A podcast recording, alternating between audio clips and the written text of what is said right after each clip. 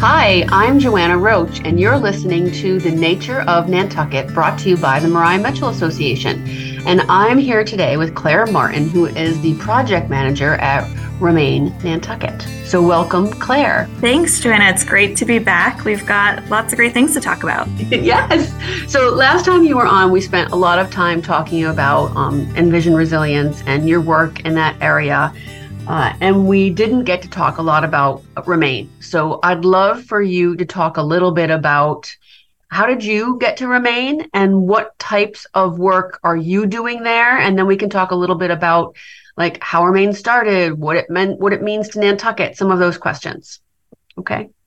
Absolutely. Um, my journey to ReMain was a bit random this last time, but I was most recently working out in the Bay Area of California for an outdoor organization company called Nature Bridge, and a wonderful organization connecting students to the outdoors, kind of fostering the stewardship of um, the natural world and the environment through connection to the national parks. Uh, really opened uh, the door to my bigger career in, let's just say, the world of climate. Um, and you know, as many as happened to many folks, there were a series of events during COVID where a lot of that programming shut down. And I actually found myself coming back to the East Coast and diving into this opportunity. I remain to work on the Envision Resilience Challenge. And uh, since joining the team, my work has expanded uh, much beyond just that program. And I'm really focused on all of the nonprofit side of our work at ReMain, uh, mostly in the world of coastal resilience. Okay. And and so how how did like let's actually start at the beginning because I'd love for our listeners to kind of learn a little bit about how ReMain started on Nantucket. So why don't we start with that story? Sure. You know, ReMain has we're we're nearing 15 years of of work on the island, and uh, the work has evolved uh, pretty significantly since uh, it, its origins back in 2008. And um, you know, as many of our on island partners and tenants and friends know, the ReMain mission is really to br- bring a creative thinking to both environmental and community challenges. Um, we elevate local industry and we encourage innovation and resilience across the island through our dual entities. So the ReMain Nantucket side of our work and the ReMain Ventures side of our work. Um, so essentially what we do the way we describe it is that we encourage and foster collaborations that link nantucket organizations ideas programs that are positively impacting and advancing the island's future. Uh, so it's really that power of connection between all island people the dreamers the doers the thinkers the innovators that we so believe in. And it's this broad mission that really enables our work to touch so many corners really every corner um, of the island. Mm-hmm. And can you give us some examples of some of the projects that you've been involved in and maybe just touch on a couple that might have been your favorite? Sure, I'd be happy to. Um, you know, a lot of our work addresses what we feel to be kind of the most pressing uh, challenges that, you know, we're not just facing on the global and regional level, but really feeling deeply here on Nantucket. And, you know, I think right now many would agree that affordable housing, waste management, coastal resilience, food insecurity, these are some of the uh, key issues that so many leaders in our community are focusing their time and efforts and resources on right now. And um, the, so those are the same issues that ReMain has been focusing on over the last few years. And the way we like to bring our bandwidth and resourcing to these problems is by looking at considering systems. You know, it's hard to solve an individual issue without stepping back and understanding the systems, the data in place. So, where we begin is by jumping in and supporting feasibility studies, um, you know, kind of seeking that that data that's going to solve, providing the numbers that can lead to frameworks and decision making to help solve those um, big problems. And I think one exciting example of this is the work that actually my colleague Virna um, has been collaborating with the Nantucket Preservation Trust and, and Mary Bergman and her colleagues at NPT on for the last few years. And they produced, um, in partnership with a Boston based consulting firm, the Nantucket Building Materials Salvage Study. There was part one that came out in 2022, um, and part two of that report came out this year.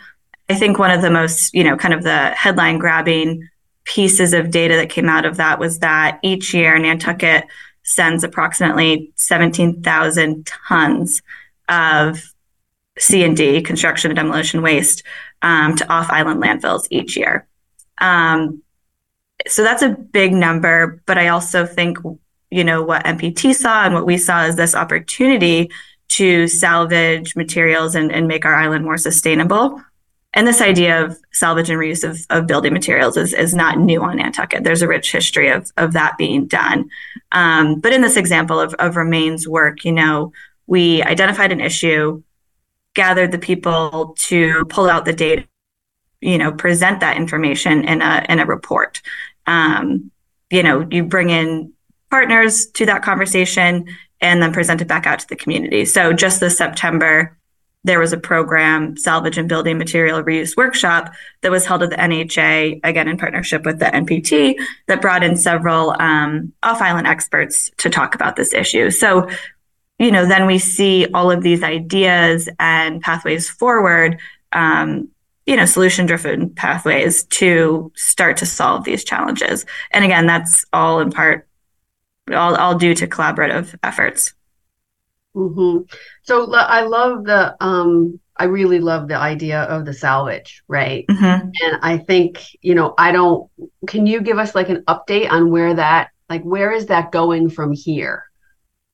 So I know that there are several different groups on island looking at this issue from a number of angles. You know, you have the kind of builders and architects who are thinking about, um, you know, how it how that plays into their work. I know at the town level, um, it's a big conversation as we think about, you know, our land our landfill on island and and what that kind of waste stream cycle will look like into the future.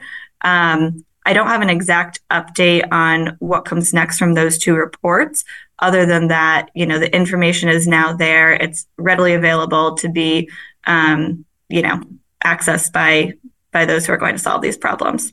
Mm-hmm. And because I, I followed the salvage one closely because obviously having a lot of historic properties here at Maria Mitchell, mm-hmm. you know, sometimes we're also in in a place where we need to essentially salvage old things so that we can keep any type of restoration as close to original as possible. And I think it's a fantastic idea for the island and so important in terms of keeping things out of the landfill, but also important in a way of teaching people that it's important to use things to restore because it's it's almost like I feel I feel like there's a couple of different paths you can go down here. One of course it's less less expensive and more earth friendly right but it also is paying an homage to something or a way in which work was done that has passed us and i think that there's something in those materials that doesn't exist in the materials that are made to replace them today right? So a hundred years ago, the way somebody made a door or a doorknob or a window is very different than the way doors and windows and doorknobs are made today. And, you know, a hundred years ago, there was something of the person that was the craftsman that was in those things. And today, all those things are made by factories. Mm-hmm. You know, there's a, right. It's all, it's, it's, you know, I think we talked a lot about storytelling the last time I was on your show and Eh, there's a story there in every piece of that and um, a real beauty to the resilience that you know the resilience in in which in the way in which things were done and built and uh, stewarded even you know that kind of care for both the the built environment and also the unbuilt environment and i do see us kind of coming back around to that um, you know in whatever ways that may have been lost over the years i do think there's kind of this resurgence of um, you know that reciprocal that reciprocal relationship with our resources you know our where are we getting our materials the materiality that we're using and reusing hopefully. Um, so i think it, it's two part as you say. It's that kind of honoring the uh, way in which things were crafted and built and stewarded, um, which in a, it, which is the most sustainable way. You know, we know that 40% of global greenhouse gas emissions come from the built environment, from our buildings. Uh, so if we know that, then the greenest building has already been built. And to your point of reusing these materials and kind of honoring that legacy and history of um, building, I think it's a, uh, you know, if we can really bring that to the forefront of how we think about moving forward on the island, we're going to be uh, in a much better place. Yeah, I agree.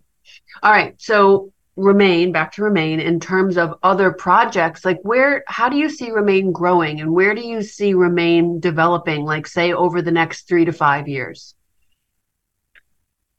one of my favorite parts about working at ReMain is the way in which we can connect with so many leaders on the island and i think impact so many different areas of the island um, we're we really consider ourselves listeners. You know, we're we're regularly connecting, whether it's over coffee or meetings or attending, you know, uh, select board meetings, public workshops, trying to always trying to better understand the most pressing issues facing the community. Um, and then we're responsive in that way. So, as I said, right now, you know, waste management, salvage and reuse of building materials, coastal resilience, multimodal transportation, affordable housing, green energy, food insecurity, and food systems. These are the challenges and the topics that are uh, top of mind for us. And in that way, we are always listening, always trying to learn more. We, we uh, internally, and, and maybe our, our, some of our partners know this, we, we always say we're on a listening tour. So, you know, last year that was all about native landscaping. We were really talking to the local landscapers, talking to the local gardeners, talking to the local property owners, trying to get a better understanding of how um, our resourcing and our bandwidth could help with you know in this in this sense the education and awareness about what it means to go native this idea of you know needing less less fertilizer, less maintenance, less water um, to create more sustainable landscapes, not for in, just for individual properties, but for neighborhoods, for our coastlines, how that impacts our water quality in the harbor. Um, you know, so to answer your question, I think that at Remain, we are always evolving and being flexible in the way in which we respond to uh, these these most pressing issues that we're the most pressing challenges that we're uh, facing on the island. Mm-hmm. I mean, I think the role that you're describing there is really one of influencer, right? From the perspective of you are working to align many voices with a common goal of, you know, some of the things you just mentioned, whether it's affordable housing or um, green infrastructure or the landscaping piece or the you, you know all of sustainable business i think is another thing that you are really involved with um, mm-hmm. and i think it's important because you need to have that voice that is representing those those interests as part of healthy economic development absolutely. I think that our work our work is because of the people and we couldn't you know we couldn't talk about the work that we do without uh, really emphasizing and uplifting the experts on the ground who are doing the work in, in each of these areas day in and day out. And for me that's one of the most gratifying rewarding parts of working for ReMain is this you know the ability to connect with and learn from so many different leaders um, across the community. You know, I've I've grown and developed and um, you know evolved so much by all of the nonprofits, you know, your your entire team, the Nantucket Conservation Foundation, the Town of Nantucket, the Land and Water Council, Linda Loring Foundation, you know, the NHA, the NPT. I'm, there's so many I haven't named, but um, individually, every organization is moving the needle forward and then I think collectively, there's this larger island wide goal and effort, uh, really just toward resilience, if we had to pick one word. And so that's kind of where the magic happens, where you see all of the intersections of um, affordable housing and, you know, resalvage of uh, materiality, um, native landscaping and coastal resilience, uh, food insecurity and affordable housing. So, um, you know, we, we really firmly believe in collaboration at ReMain. It's one of our core values, and I think that's reflected in our work across the board. Mm-hmm. I think so too. Um, I'm I'm wondering. I'm wondering what you see ahead for Nantucket, right? Like I'm I'm wondering like what you envision this impact to really be and to really have. That's a great question. Make a leap. you know, I'm hopeful. I'm I'm hopeful. I'm hopeful for there. We're not going to solve any of these problems overnight, but I am hopeful for an adaptive and an equitable future for the island that leans on this existing history of resilience and collaboration in our community. And I think that the way in which we are going to get there is through people and community centric equitable, flexible, and incremental uh, solutions. I love this language that you use. It's beautiful. Um, let's see. I think, what do you think that, how do you think that citizens of Nantucket can support? Right? Like, how can they be involved? What is their, what's the best way for advocacy? Another great question. I'm going to lean on one of my favorite marine biologists, policy advocate, authors, writers, speakers, uh, Dr. Ayana Elizabeth Johnson. And she has this really great Venn diagram that says, you know, in one of the circles, what are you good at? Another one is what brings you joy. And the third is what is the need? And so whatever is in that center circle is where, and you know, her her Venn diagram is for the climate um, challenge at large. But I think this can be applied to the challenges here on Nantucket. And, you know, every every resident of the island, whether you are year round, seasonal, you know, or otherwise, you have a unique connection to this community, to this coastline, to the built environment, to the history here, and you have a voice that can be a very productive part of the pathways to the solutions of solving a lot of these challenges. So I would say that um, bring what you know to the table, find you know what excites you and inspires you and brings you joy because um, you know hopefully there are a lot of a lot of things that do, and then what needs being done. And I think what we will find within that is that we're all going to end up in the same place. You know, all of these challenges and hopes and fears intersect and overlap. And with that collective kind of voice and energy, um, I feel hopeful for for the future of the island. good, I do too, and I I love that. You know, what are you good at? What brings you joy, and what do you need? I really I like that way of framing up how to move into the future. Um, I think as we sort of transition from 2023 into 2024 and you know think about the the things that the island has at the forefront of its own agenda right because we are part of nature after all i i i think that um change is you know the only constant. And you know until we really learn how to adapt to that right as a species ourselves right i think animals and the land are a little bit better at it than sometimes we are. Sure. But I, I think that um and I think that ReMain is super good at providing some impetus for this, is that it's our job to reimagine what it can be like. I like that. I like that reimagining. I think that's that's what it's all about, and, and you know, realizing that we've we've always changed and adapted as as human beings. You know, we we kind of have to. I think that is resilience in in action and play. That this ability to to change and pivot and uh, be flexible, uh, while it can feel overwhelming, it's the it's the uh, the only way forward. Well, thank you for joining me today, Claire. Always a pleasure to speak with you.